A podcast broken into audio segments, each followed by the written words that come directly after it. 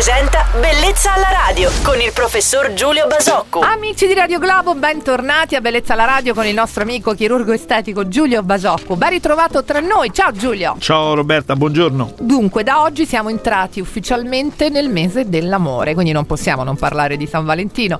La festa degli innamorati è un tabù per molti. C'è chi ci tiene particolarmente e chi invece la odia. Per alcune coppie rappresenta un'occasione per fare qualcosa di veramente romantico. Quindi Giulio, darci qualche consiglio, c'è qualche trattamento che può aiutarci per apparire tutti più belli? Ma guarda, intanto ti do qualche consiglio su, sul San Valentino, nel senso che il mio pensiero personale è che, ma lo dico questo perché in realtà da, da uomo che vive con le donne eh, io assorbo molte delle loro debolezze, dei loro racconti e quindi se ce n'è occasione è sempre un buon modo per ricordare agli uomini. San Valentino è una di quelle feste che gli uomini sottovalutano e, eh, come dire, sminuiscono, eh, me compreso. Eh, uomini siate, siate attenti e sensibili, quello che pensate e che vivete non è lo stesso che vive la donna che avete di fronte. Ci ho detto, beh, diciamo che siamo in inverno e se vogliamo farle un regalo e se c'è qualcosa da fare ci sono mille trattamenti che sicuramente le faranno piacere per una donna entrare da, in uno studio di medicina estetica o chirurgia estetica è sempre un piacere, quindi forse sì, anche un trattamento da regalarle sarà, sarà un buon regalo. Attenzione a non offenderla perché diciamo qualcuno la prenderà male.